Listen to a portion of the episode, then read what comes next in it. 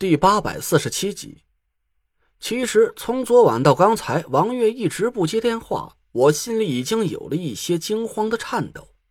我生怕夏风已经通过什么渠道把他失手就擒，我已经开始着手查私生子身份的消息走漏了出来。要是张俊轩就是那个神秘人，王月就会第一个遭受他的毒手。此时，我看着手机屏幕显示的名字，终于暗暗松了口气。王叔说：“曹操，曹操就到了。”我先不和你聊了，你宝贝闺女给我来电话了。哎，这什么话呀？月月一来电话，你就不理我这老头子了是吧？你这明明就是重。哎，行行行，不逗你玩了，你们聊吧，我这要开个会。王旭笑骂了我几声，我赶紧接起王月的电话。传来的声音显得非常疲惫。师叔找我呀？我笑道：“说，哟，怎么小半年没见，突然这么客气了？看来思想品德这一块让我大哥给教育的不错呀。”电话里传来了王月的笑声，他好像是刚起床在洗漱。我听见了电动牙刷启动时嗡嗡声。我听王叔说你出差了。嗯。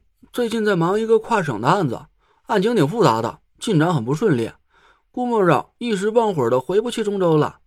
这几天都没怎么睡好，昨天没听见你电话。王月刷着牙，声音含糊不清的。我叹了口气：“得，本来还想让你帮个忙呢，这会儿看来是指望不上你了。”嗯，帮什么忙？你说。我犹豫了一下，说。算了吧，你最近又是忙案子，又是忙婚事的，人还没在中州，就别费我这边的心了。你这年纪一大把，好不容易把自己嫁出去了，有空了还是赶紧筹备筹备婚礼才是正经事儿。哎呀，你这人婆婆妈妈的。王月笑了笑说：“婚事有你大哥在忙，用不着我去操心。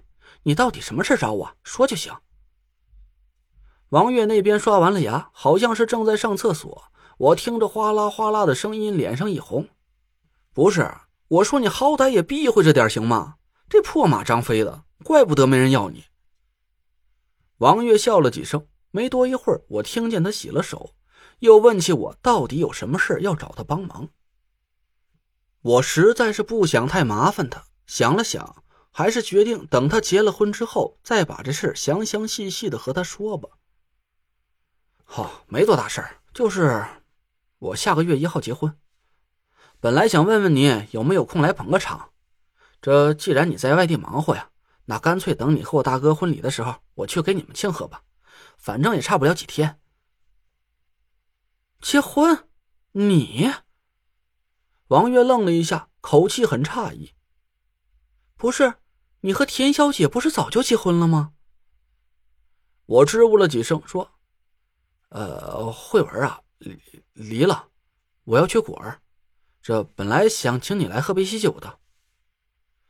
我估计这条消息包含的信息量有点太大了，王月一时没反应过来。果儿？谁啊？哪个果儿？我苦笑了一声，把我要和唐果儿结婚的事和王月说了一下，但这事儿也不是一两句话就能解释清楚的。我只能简单的说了我们的婚期，其他事情也没多啰嗦。吼，唐家的小姐啊，恭喜你了。王月的态度让我很意外，我本来以为他要没完没了的问我为什么要和田慧文离婚，至少他会对我这趟九兄之地的旅程很感兴趣，会叽叽喳喳的问个不停呢。没想到他却冷静的出奇。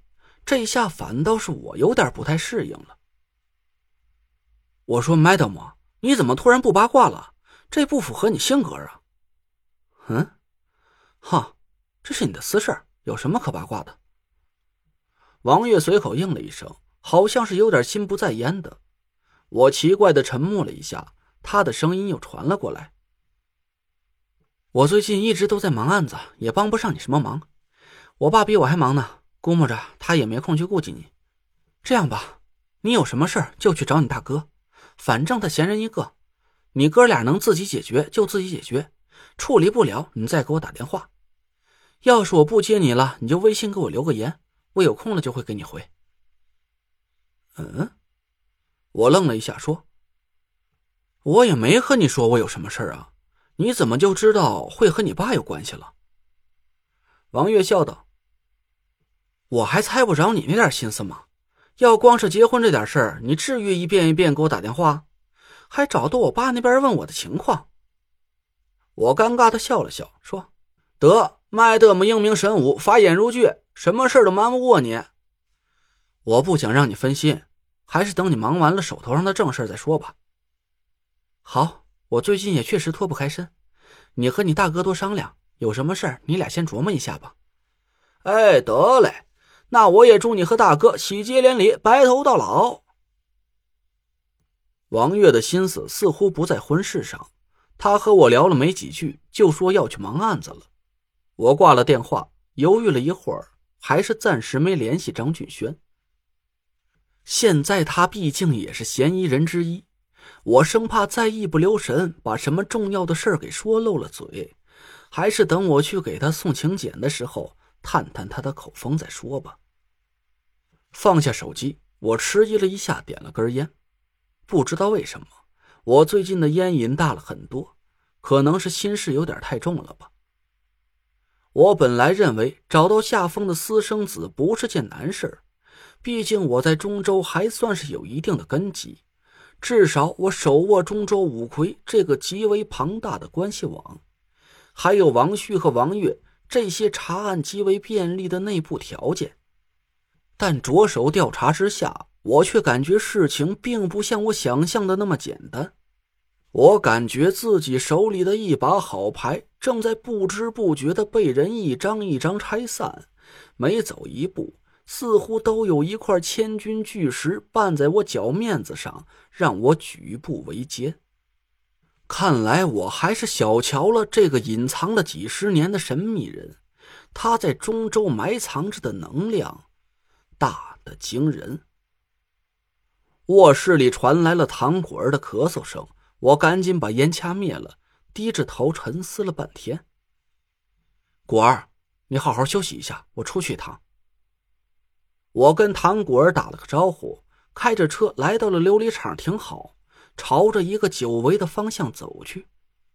博古轩，我站在店门口，看着稀稀拉拉的人群，心里涌起了一股感慨。以前我是博古轩老板的时候，还真就没来过店里几次，就连一些基本的经营我都没怎么参与过。但现在却物是人非。